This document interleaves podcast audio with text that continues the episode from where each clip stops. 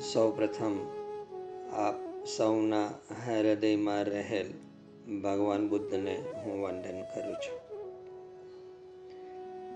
જે મહદ ચેતનાના ડોરવાયા હું બોલી રહ્યો છું, એ મહદ ચેતનાને શતશઃ વંદન.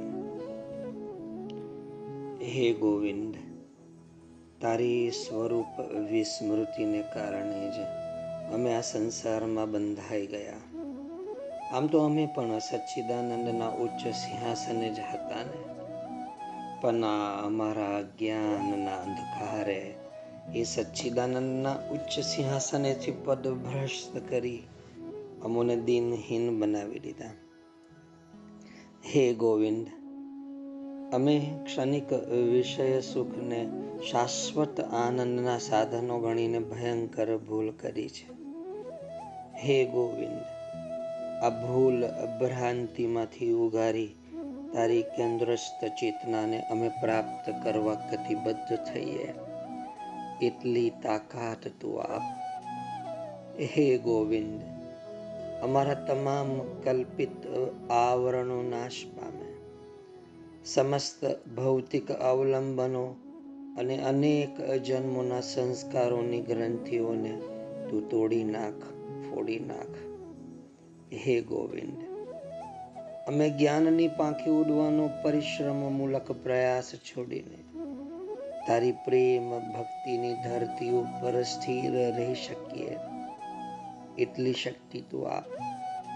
તને પ્રેમ કરવા સિવાયની બાકી બધી કામનાઓ ભસ્મીભૂત થઈ અશેષ થઈ જાય. બહિર વૈરાગ્ય કરતા આંતર વૈરાગ્ય પ્રબળ બનતો જાય. એટલી કૃપા તું કર. હે ગોવિંદ, માયાનું દાસત્વ નાશ પામે અને એક માત્ર તારું જ દાસત્વ તેજો યુક્ત બની રહે. અમારી આત્મ પ્રભા તેજને વરે. અમારા અંતરાત્માનો અવાજ બુલંદ બને. પરદોષ દર્શન નાશ પામે અને એકમાત્ર તારું દર્શન આવિર્ભાવ પામે. તારા પરમ પ્રેમમય પ્રકાશથી અમારું જીવન ઝરહર્ત બને. અમારું તારી કૃપાથી જ્યોતિર્મય બનેલું જીવન અનેકોને જ્યોતિર્મય કરી શકે તેટલી શક્તિ તું આપ, જેથી અમે એક ખુમારી સાથે, આત્મતૃપ્તિ અને સંતુષ્ટિ સાથે, દિવ્ય ગરિમા સાથે કોઈને પણ નિર્ભયપણે કહી શકીએ.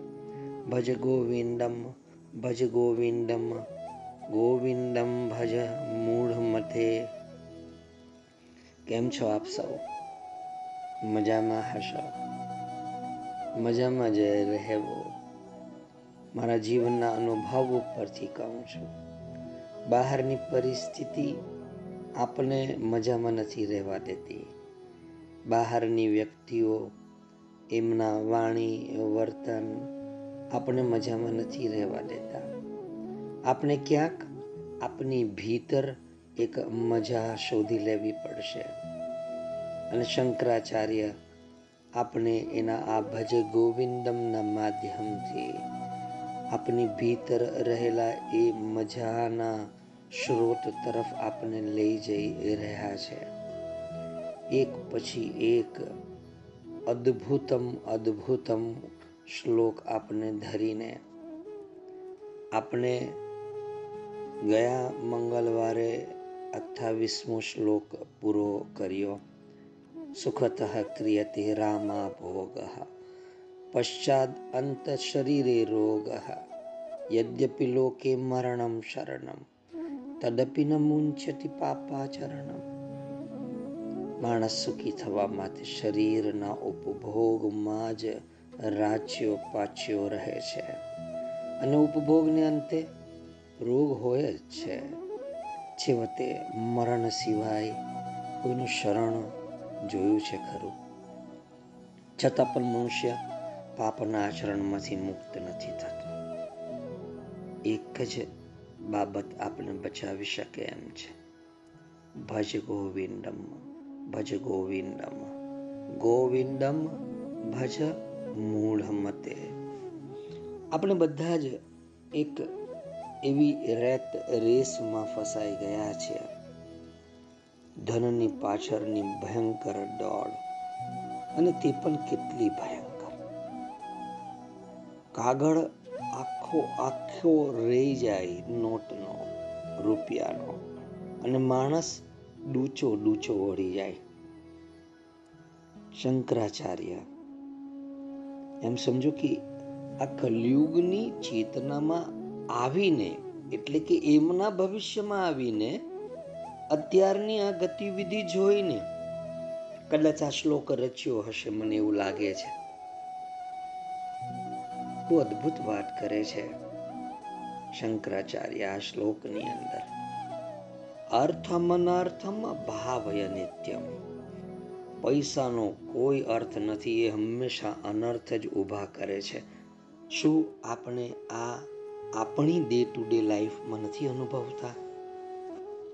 જાગતા રહેજો. ધીમે ધીમે મારી ચૂટકીઓ ઓછી થતી જશે.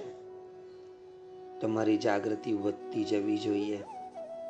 તમે એક પછી એક વર્ગ ઉત્તીર્ણ કરીને આગળ વધી રહ્યા છો. તમે હવે પહેલાં બીજા, ત્રીજા, ચોથા ધોરણમાં નથી કે મારે તમને જગાડ્યા કરવા પડે. હવે તમે આગળ વધી રહ્યા છો. અથવા એમ કહી શકો આગળ વધી ચૂક્યા છો. શંકરાચાર્ય કહે છે, અર્થમ અનર્થમ ભાવય નિત્યમ. પૈસાનો કોઈ અર્થ નથી, એ હંમેશા અનર્થ ઊભા કરે છે. આટલું નિત્યપણે તમારે વિચારી લેવું. એનાથી સુખ નથી મળતું. નાસ્તિ તતઃ સુખ લેશ સત્યમ. એક સત્ય છે. ધનથી સુખ મળી જતું હોત ને, તો આજે જેટલા પણ ધનવાન છે ને, પરમ સુખી હોત. પરંતુ નથી. જાગો અને આ સત્યને સમજવાનો પ્રયાસ કરો. અર્થમ અનર્થમ ભાવય નિત્યમ, નાસ્તિ તતઃ સુખ લેશ સત્યમ, પુત્રાદપી ધન ભાજામ ભીતિ, સર્વત્રેષા વિહિતા રીતિ. પૈસાને કારણે ભય પણ રહે છે. આપના પુત્ર, પુત્રી એ બધાને પણ એમ સમજો ક્યાંક ને ક્યાંક આ ધનની આશા રહે છે. એટલે પુત્રાદપી ધન ભાજામ ભીતિ. પૈસાને કારણે ભય હંમેશા બનેલો રહે. સર્વત્રેષા વિહિતા રીતિ પૈસાની આવી ગતિ બધા જ જાણે છે. શું તમે નથી જાણતા? ન્યૂઝપેપરમાં આપણે નથી જોતા. હજારો રૂપિયા માટે ચાકુ હુલાવી દીધું. ભાઈ ભાઈને મારે છે. નથી આપણે સાંભળતા? અર્થમ અનર્થમ ભાવય નિત્યમ. નાસ્તિ તતઃ સુખ લેશ સત્યમ. આમાં ક્યાંય પણ સુખ નથી. આ શ્લોક દ્વારા શંકરાચાર્ય આપણને એક એવી ગલી બતાવે છે કે તમે જે રાજમાર્ગ ઉપર ચાલી રહ્યા છો કે જ્યાં તમને એમ લાગે કે આ અર્થ, આ ધન તમને સુખ, સંપત્તિ અને તમને પરમ આનંદ આપી શકે એમ છે? નહીં. શંકરાચાર્ય આપણે એક એવી ગલી બતાવે છે, જે ગલી આપણે મુરારી સુધી, ગોવિંદ સુધી, દામોદર સુધી, કૃષ્ણ સુધી લઈ જાય છે. આપણે ગલીની અંદર પ્રવેશીએ. પરંતુ નહીં, આપણે તો બધા જ જે આ રાજમાર્ગ ઉપર ભાગી રહ્યા છે. આપણે પણ તેઓની પાછળ દોડી રહ્યા છે. આ ખબર નહીં કઈ દોડ છે? પણ આ દોડની પાછળ પાછળ આપણે કૃષ્ણને ગુમાવતા આવીએ છીએ. અને આ દોડ કેટલા યુગોથી એટલી લાંબી બની ચૂકી છે કે કૃષ્ણ અને આપની વચ્ચેનું અંતર અનંત ગણું વધી ગયું છે. શંકરાચાર્ય, આપણે એક જાતકે આ અંતર ઓછું થઈ જાય એવું સત્ય આપે છે. કે અર્થમ અનર્થમ ભાવય નિત્યમ નાસ્તિ તતઃ સુખલેશ સત્યમ પૈસાનો કોઈ અર્થ નથી એ હંમેશા અનર્થ ઊભા કરે છે નિત્ય આટલું તો હંમેશા તમારે વિચારવું જ રહ્યું કે તેનાથી કદી પણ સુખ નથી મળતું અને પૈસાને કારણે જ ભય પણ રહે છે પૈસાની આવી ગતિ બધા જ શું નથી જાણતા તમે શું નથી જાણતા?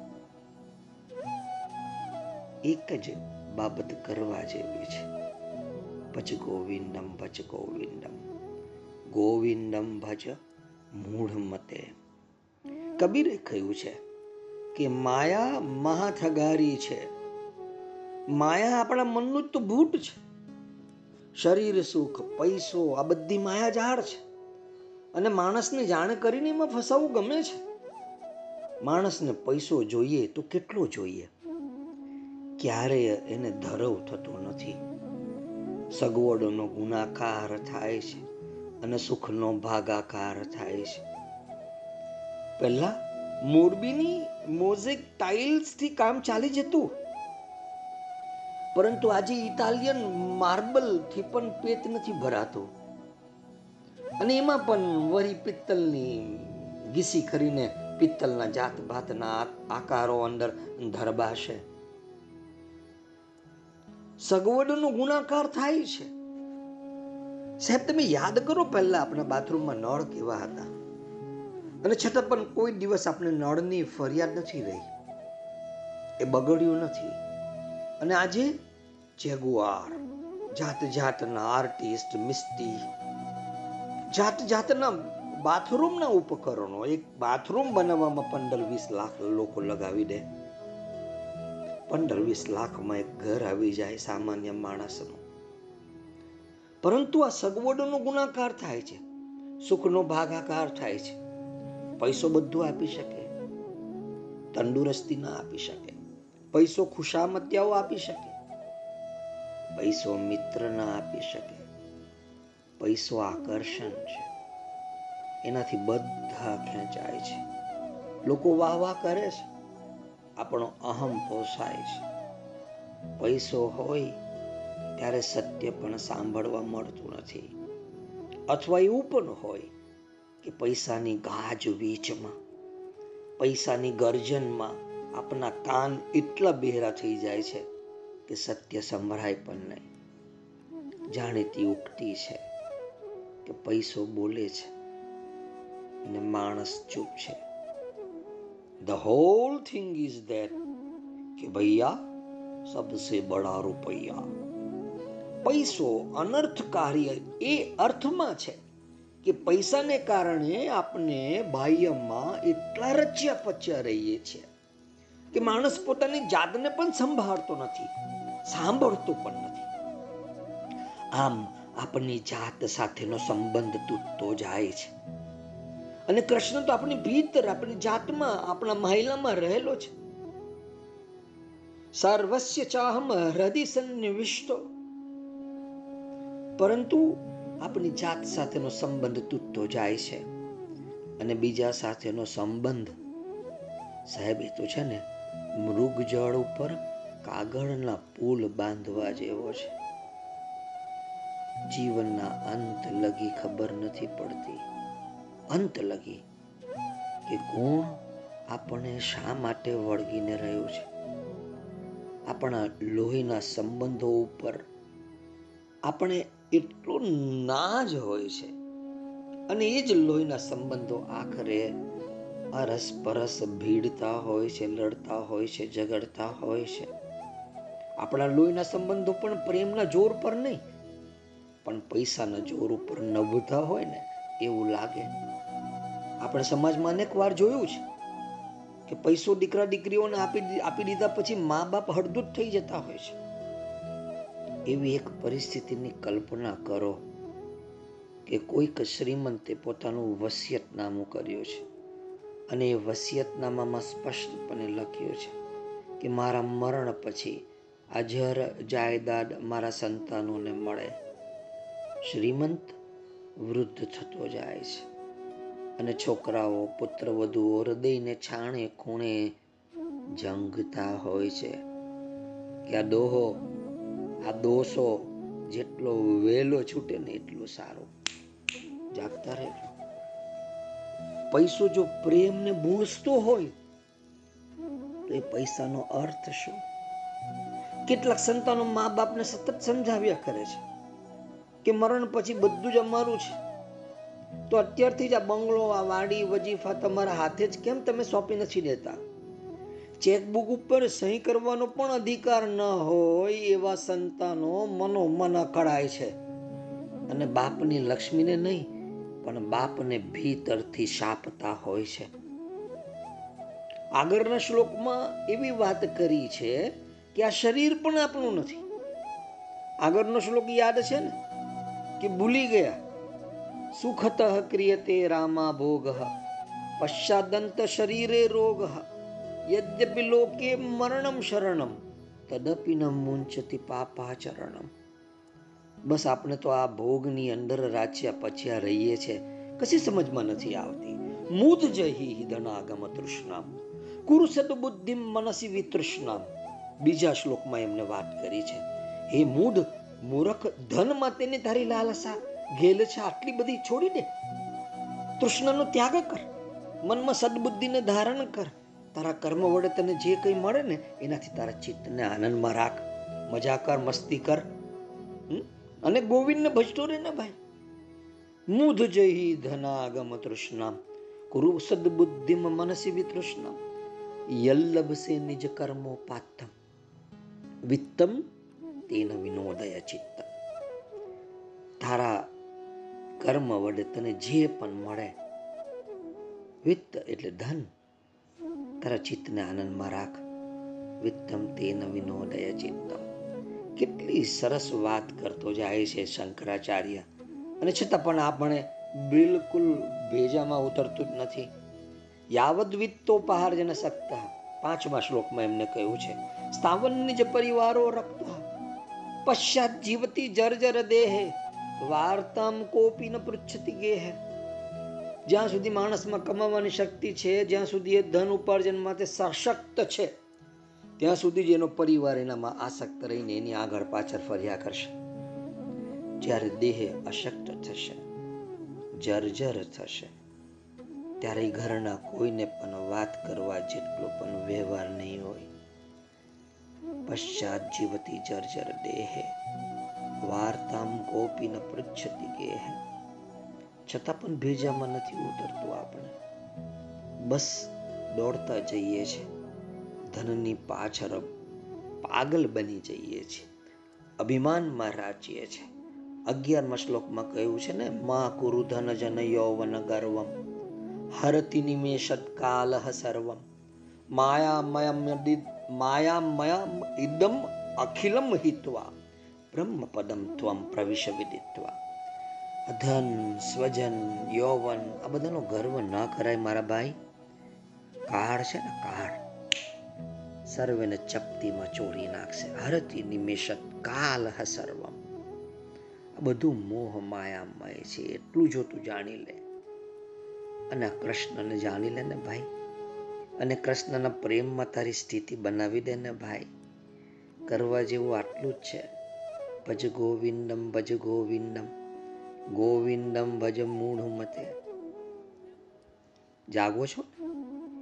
અને અત્યારે આપણે એમ કે છે ઓગણત્રીસમાં શ્લોકમાં અર્થમ અનર્થમ ભાવય નિત્યમ. નાસ્તિ તત સુખલેશ સત્યમ. કોઈ સુખ નથી એમાં. પુત્રાદપી ધન ભાજામ ભીતિ. સર્વેત્રેષા વિહિતા રીતિ પૈસાની આ ગતિ આપણે બધા જાણીએ છીએ. છતાં પણ આપણે બસ એની અંદર એવા ડૂબી જઈએ છીએ, એવા ડૂબી જઈએ છીએ. એટલે શંકરાચાર્ય આપણે પ્રેમથી દોરી જાય છે. આપણે સમજાવે છે. આ શરીર પણ આપણું નથી. મન તો આપણું પોતાનું થઈને રહે. એવી અવસ્થા તો આપણી કોઈ દિવસ હોતી જ નથી. આત્માને આપણે સદાય અવગણતા રહ્યા, સદાય અવગણતા રહ્યા. આપણે સુખમાં સુખ ન જોયું, પણ શરીર, મન અને પૈસામાં સુખ જોયું. આપની ત્વચા ઉજળી રહે, એમાં રસ ક્યારે ના પડ્યો, પણ આપણે બહારના પોશાકમાં પડ્યા. આ બધી માયા છે, અને માયા એ મનનું કારણ છે. માયા એટલે જે ન હોય તે દેખાય. આપણે એક જ સપનામાં જ માલીએ છીએ. સ્થૂળ રીતે સપના આપણે ઊંઘીએ ત્યારે જ આવે. જે લોકો દીવા સ્વપ્નો જુએ છે, તરંગોની દુનિયામાં જીવે છે, એ લોકો મનને એક પ્રકારની બેહોશીમાં રાખીને આવી દુનિયામાં જીવતા હોય છે. અને આમ આપણે આપણે ચેતરીએ છીએ. આપણે આપણા નવા અસ્તિત્વનું નિર્માણ કરવાનું છે ભાઈ. રૂપિયા ભેગા કરવાની લાઈમાં માણસ પરચુરણ થઈને વેરાઈ જાય છે. સ્પેનિશ કવિ લોર્કાએ ચંદ્ર ઉગે છે ત્યારે નામનું એક કાવ્ય રચ્યું છે. ચાંદનીનો વૈભવ જુએ છે ત્યારે કાવ્ય નાયકને થાય છે કે silver money sops in the purse ચાંદીના સિક્કાઓ ચાંદીના સિક્કાઓ બતવામાં દુષ્કા ભરે છે. પૈસા છે ને એ પ્રકૃતિને પણ માણવા દેતા નથી. એ આપણી દ્રષ્ટિને એટલી કુરૂપ કરે છે કે આપણે પ્રકૃતિનું સૌંદર્ય પણ માણી શકતા નથી. આખો સમાજ ધન કેન્દ્રિત થઈ ગયો છે. જીભ કાઢીને ઊભો રહેલો કૂતરો અને માણસ બંનેમાં કોઈ ફેર નથી. કાગળ કેરા ફૂલ ફળે અહીં. કાગળ કેરા ફૂલ ફળે અહીં. મૂગા મરજો ચેકબુકના દીવા બળે અહીં. મૂગા મરજો કાગર આખો, માણસ ડૂચા. મૂગા મરજો અહીં નહીં રુચિ કે રૂચા. મૂગા મરજો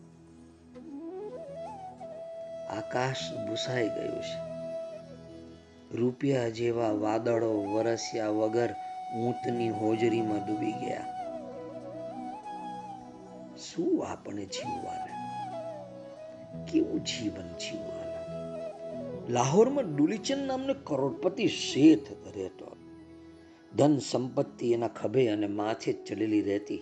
સમજો સામાન્ય વાત છે. આપણે પણ વારંવાર સાંભળીએ છીએ. પુનરાવર્તન ખૂબ જરૂરી છે. એની પાસે વીસ કરોડ છે.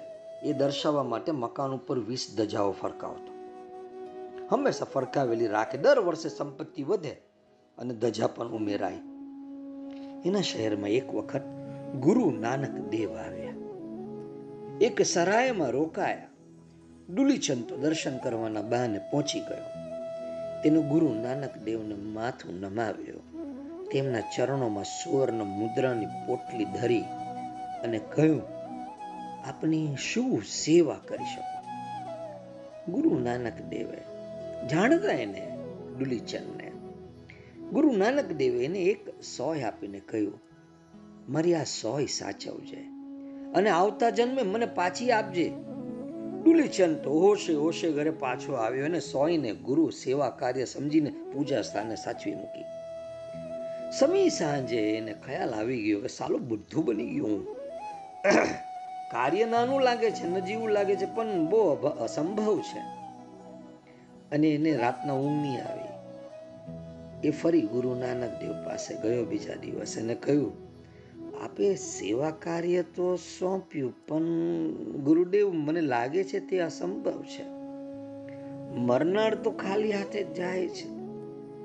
ત્યારે ગુરુ નાનક દેવ અનુકંપા પૂર્વક બોલ્યા, દુલીચંદ, જો મર્યા પછી સોય પણ સાથે ના લઈ જવાતી હોય તો આ ધન અને ધજાઓનો ભાર આ ધન અને ધજાઓનો ભારે સામાન શી રીતે લઈ જઈશ?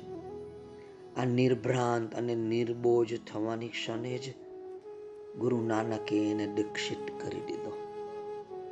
ક્યારેક જીવનને સમૃદ્ધ બનાવે એવા આભૂષણો ખરીદવા નીકળેલો માણસ પાછો ફરે છે? ત્યારે જીવનનો સૂર્યાસ્ત થઈ ગયો હોય છે સાહેબ.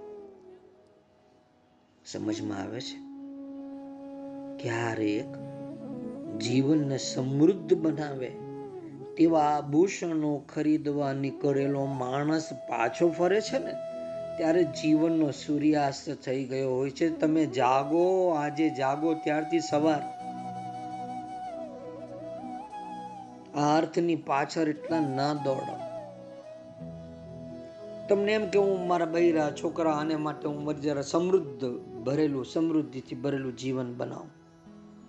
અને સમૃદ્ધિ વધારવામાં વધારવામાં. આભૂષણો ખરીદવામાં ખરીદવામાં નીકળેલો માણસ જ્યારે પાછો ફરે છે ને, જીવનનો સૂર્યાસ્ત થઈ ગયો હોય અને ઘરના દ્વાર બની શકે યમરાજા તમારા સ્વાગત માટે ઉભેલો હોય, ત્યારે તમને એમ થશે કે મેં જીવનના ખરા માધવને, ખરા ગોવિંદને, ખરા કેશવને, ખરા કૃષ્ણને તો પ્રેમ જ ના કર્યો. ત્યારે જીવનનો સૂર્યાસ્ત થઈ ગયો હોય છે, સાહેબ. જીવન આવતીકાલમાં છે અને તૈયારી આજે છે, એવું માનનાર જીવન અહીં અને અત્યારે છે તે પામતો નથી. આ ધજા પતાકાની ધમાલ એને મૃત્યુનો પગરવ સાંભળવા દેતી નથી. જાગો છો ને?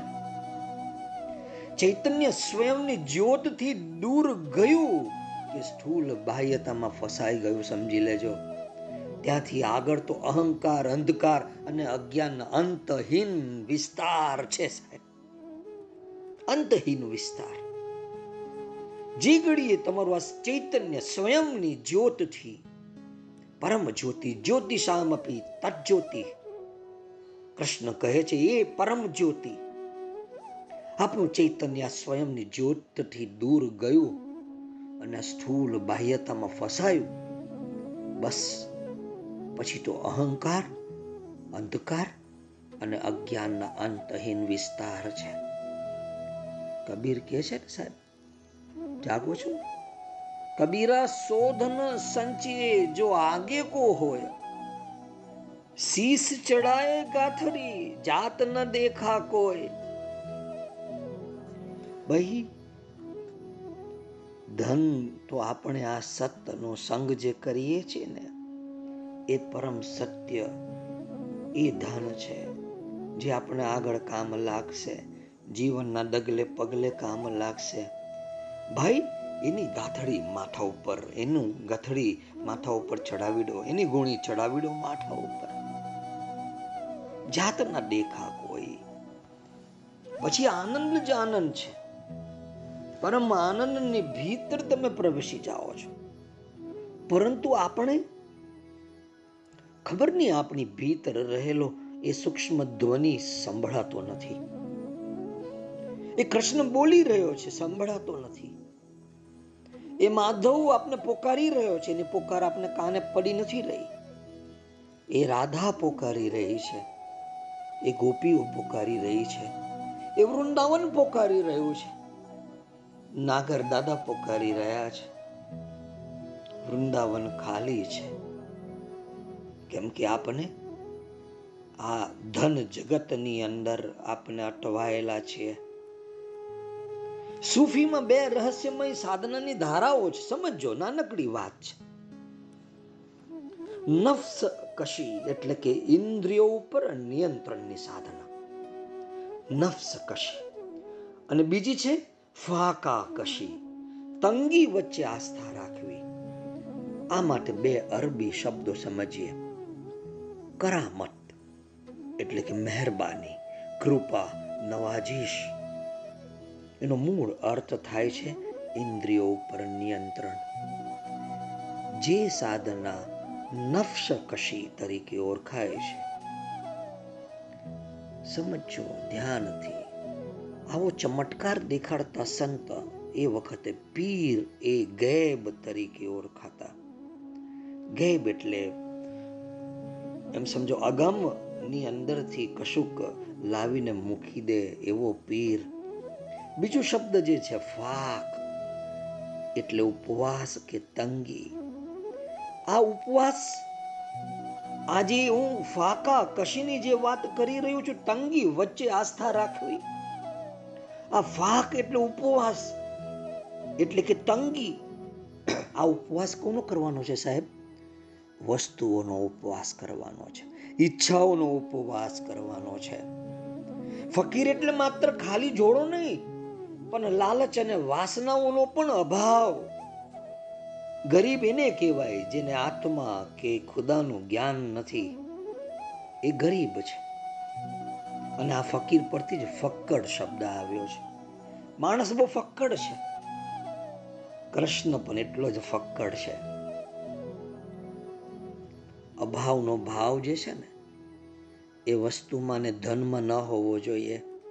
અભાવનો ભાવ કૃષ્ણ પ્રેમમાં હોવો જોઈએ.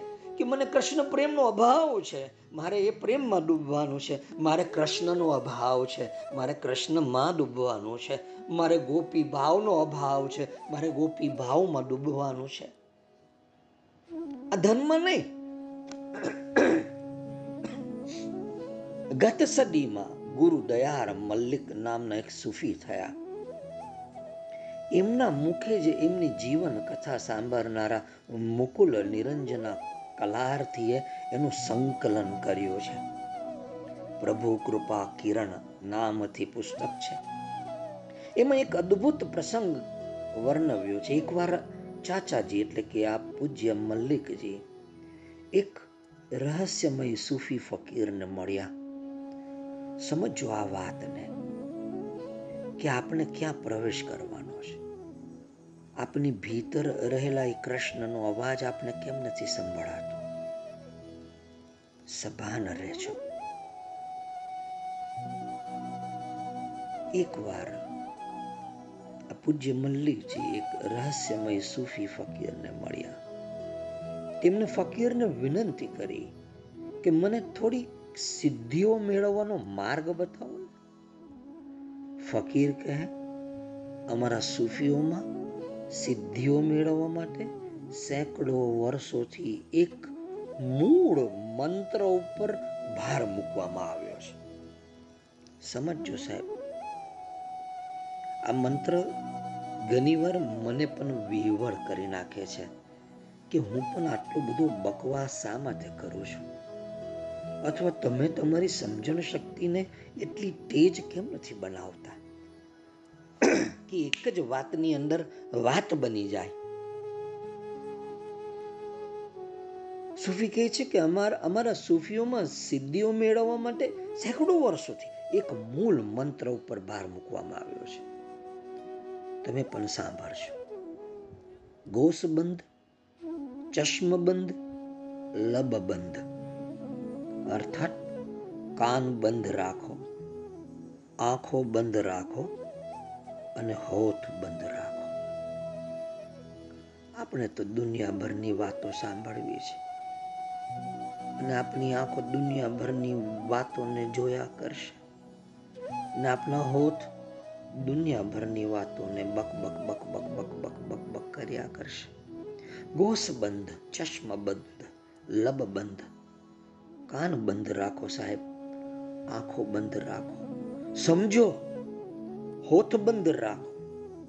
અંદરનો સૂક્ષ્મ ધ્વનિ સાંભળવો હોય તો કાન બંધ રાખવા.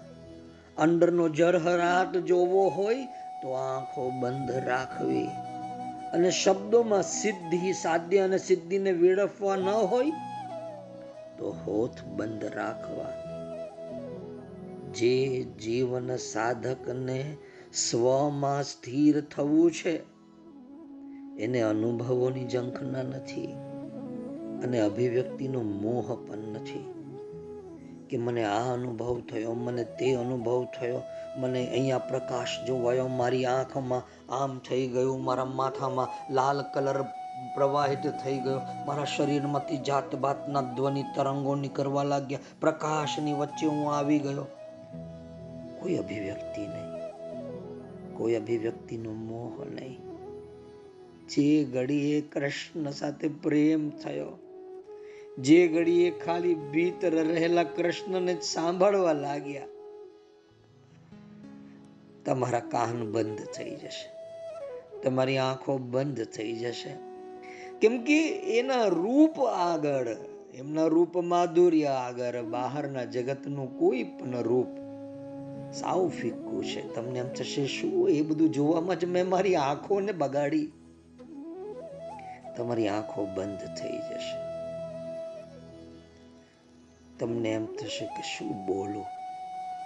શું બોલું? વ્યર્થનો બકવાસ લાગશે. જે ઘડીએ તમે એ પરમ અનુભવો પર પહોંચશો, તમારા હોઠ બંધ થઈ જશે. અવારનવાર મારી ભીતર પણ એમ થાય કે પૂર્ણ મૌન ધારણ કરી લઉં. પૂર્ણ ભીતરના એકાંતમાં હૃદય ગુહામાં પ્રવેશી જાઉં. શું શબ્દ બોલીએ? અને લોકોને તો હાલતા ચાલતા સત્સંગ જોઈએ છે, જાગી જવું છે. કુંડલીની જાગરણ કરી લેવી છે, બે મુલાકાતમાં રસ્તામાં ચાલતા ચાલતા ઊભા ઊભા એસ્ટ્રલ ટ્રાવેલ કરી નાખવું છે. શરીરની પાર નીકળીને નવી દુનિયા જોઈ નાખવી છે, ચાલતા ચાલતા. અનુભવોની કોઈ ઝંખના નહીં. અભિવ્યક્તિનો કોઈ મોહ નહીં. જાગો છો ને? જાગતા રહેજો. બાકી આ ધન અને એની દોડ આપને ફસાવશે. અર્થમ અનર્થમ ભાવય નિત્યમ નાસ્તિ તતઃ સુખલેશ સત્યમ હજી પણ આપણે સમજતા નથી। હજી પણ આપણે બસ ધનની પાછળ દોડ્યા કરીએ છીએ આ નિઃશબ્દ આપણી ભીતર આપણે શાંત થઈએ ત્યારે ભલે અસ્તિત્વનું પ્રથમ અને અંતિમ સત્ય અશબ્દ નિઃશબ્દ હોય, પણ આપણે જીવન સાધક છીએ. જીવન સાધક પાસે વ્યક્ત થવાની બે રીતો છે. બધું કહીને કશું ના કહેવું અને કશું ન કહીને બધું કહી દેવું. આઠસો વર્ષ પૂર્વે એક ઝેન સાધક કાકુઆ. બોધિચિત્ત, જેને કાકુશીન કહેવાય, એ પહેલી વાર ચીન, જાપાનીઝ હતો અને ચીનમાં જઈને પહેલી વાર ઝેન સાધના કરી. પ્રથમ જાપાનીઝ વર્ષો સુધી દુર્ગમ શિખરો ઉપર રહ્યો. પવન અને પંખીને ખીણ અને મૌનને સાંભળવાની એને ધ્યાન સાધના કરી. કોઈ તેને મળવા, પૂછવા, સાંભળવા આવતું, તો એ પર્વતને શિખર બદલી નાખતો. મને એમ થાય કે આ ઘણી ઉત્તમ રીત છે. કેમ કે કોઈને જાગવું નથી. દરેક જઈને, દરેક વ્યક્તિને એની કોઈક ભૌતિક સંપદાને પરિપૂર્ણ કરવી છે. કે ભાઈ પાંચ ગુરુવાર ભરીએ અને મારી પાસે આટલી આટલી વસ્તુ આવી જાય, મારી સમૃદ્ધિ વધી જાય, તો હું આ માણસને સાચો ગણું, તો હું એના સત્સંગને સાચું ગણું. ભાઈ, આ કાકુઆ, આ બોધિચિત્ત, એ તો વર્ષો સુધી દુર્ગમ શિખરો ઉપર રહીને પવન અને પંખીની ખીન અને મૌનની સાંભળવાની ધ્યાન સાધના કરતી. એટલે કોઈ પણ મળવા, પૂછવા, સાંભળવા આવે ને, તો એ પર્વત બદલી નાખતો, શિખર બદલી નાખતો. આ બોધિચિત્ત બની જાપાનમાં પાછો આવ્યો. સાંભળજો. જાપાનના સમ્રાટે એને ઝેનનો, ઝેન એટલે ધ્યાનની પરમ ઉચ્ચ સમાધિસ્થ અવસ્થા આ ઝેનનો બોધ આપવા માટે રાજ દરબારમાં આમંત્રણ આપ્યું. આ કાકોશીન દરબારમાં આવી પહોંચ્યો. એને પોતાના જબ્બામાંથી વાંસળી કાઢી. એક હળવો પણ અલૌકિક સૂર વગાડ્યો. ત્યારબાદ સમ્રાટને વંદન કરી, દરબાર છોડીને ચાલી ગયો. જ્યારે વિશ્વની બધી સભ્યતાઓ દટાઈ જાય, તેટલા ગ્રંથોથી જગત છલકાય છે. ત્યારે આખી જીવન સાધના અને સમજને એક સહજ વાંસળીના સૂરમાં વહેતી મૂકી દેવી. એ અપૂર્વ આધ્યાત્મિક સમજનો પુરાવો છે. અશ્રાવ્યને શ્રાવ્ય બનાવી દીધો. અવ્યક્તને વ્યક્ત બનાવી દીધો. વાંસળીની અધડક શૂન્યતાને સ્વરનું સાર્થક્ય આપી દીધું. એની દિવ્ય ફકીરીએ વિશ્વના બધા જ શબ્દોને પવનની જેમ વહેતા કરી દીધા. શબ્દ હોત તો ઇતિહાસ તેની નોંધ લેતે, પણ આ તો સૂર હતા. તેથી આજે તેની શાશ્વતીનો કોઈ દસ્તાવેજ નથી. એ લગભગ વિસ્મૃત છે. એક સહજ સૂર છેડાઈ જાય કૃષ્ણ પ્રેમનો. એ સૂર એનો કોઈ દસ્તાવેજ બની શકે એમ નથી.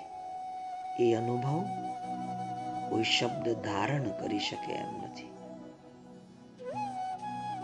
મારા સંપૂર્ણ અસ્તિત્વ દ્વારા, મારા પ્રત્યેક વક્તવ્ય દ્વારા હું એવી આશા સાચી કે ખોટી રાખી રહ્યો છું કે તમે આવા સહજ કૃષ્ણ પ્રેમના સૂરને પકડી શકો. સૂર સહજ છે. સાવ સહજ. તમારી સમજને સઘન બનાવો. આપણે પણ જો શ્રી કૃષ્ણની વાંસળીનો એકાદ સ્વર એકાદ સ્વર સમગ્રતાથી જો પામી લીધો હોત ને, તો અઢાર અધ્યાય યાદ ના કરવા પડતે આપણે. અઢાર અધ્યાય યાદ ન રાખવા પડતે આપણે. આપણે વિચિત્ર છીએ. શબ્દોના બંધ દરવાજા સામે સદીઓ સુધી તાકી રહીએ છીએ. અને આજે અહીં અત્યારે અશબ્દ નિશબ્દનું દ્વાર જોતા નથી. એ મૌનનું દ્વાર જોતા નથી. પરમ મુક્તિ કોઈ પ્રાપ્તિનો વિષય નથી. કોઈ પ્રાપ્તિનો વિષય નથી. સહજ બનીએ સાવ સહજ. ને જીવન સહજ છે, સમજી લેજો. નથી પકડવાનું કે છોડવાનું. નથી તરવાનું કે ડૂબવાનું. નથી વિગત કે નથી અનાગત. વર્તુળાકારે વહેતા અતૂત, અખંડ, અગાધ જીવનને જોવાનું છે.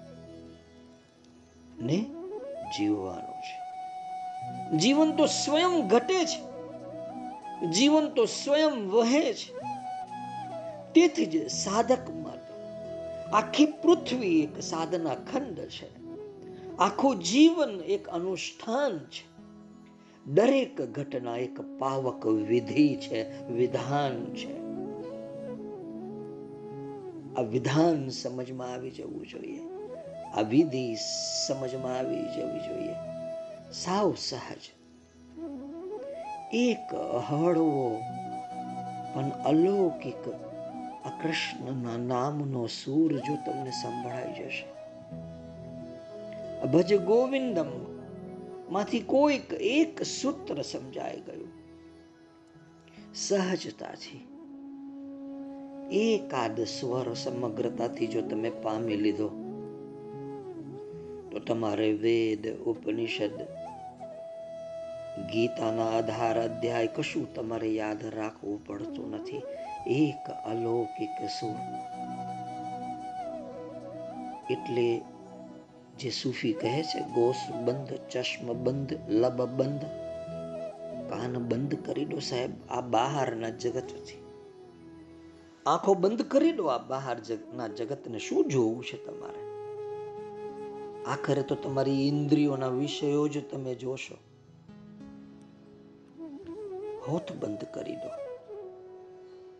ત્યારે તમને તમારી ભીતર રહેલા કૃષ્ણનો, માધવનો, ગોવિંદનો સૂક્ષ્મ ધ્વનિ સંભળાશે.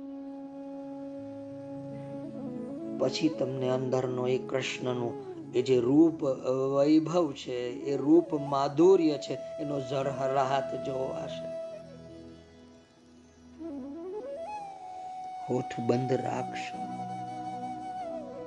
તો શ્રી કૃષ્ણના સ્વયંના અવાજમાં, એના પોતાના સ્વરમાં, એની મધુર વાણી તમને સંભળાશે.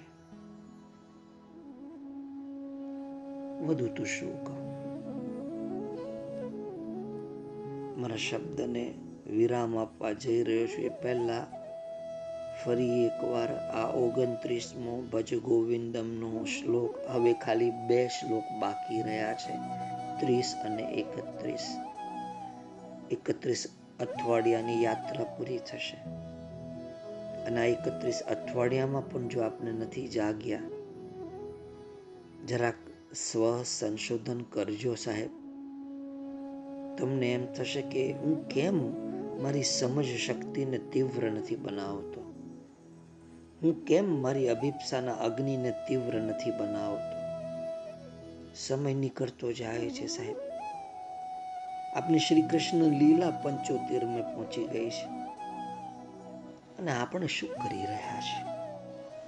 હજી સુધી પણ એક હળવો, અલૌકિક, એ કૃષ્ણની વાંસરીનો એ કૃષ્ણ પ્રેમનો, એ સૂર હજી પણ કાને નથી પડ્યો? અહો, આશ્ચર્ય. શબ્દોને વિરામ આપો છો. બુદ્ધમ શરણમ ગચ્છામિ. જેમને ઉતાવળ હોય, આ અર્થના અનર્થમાં ન ફસાવાની.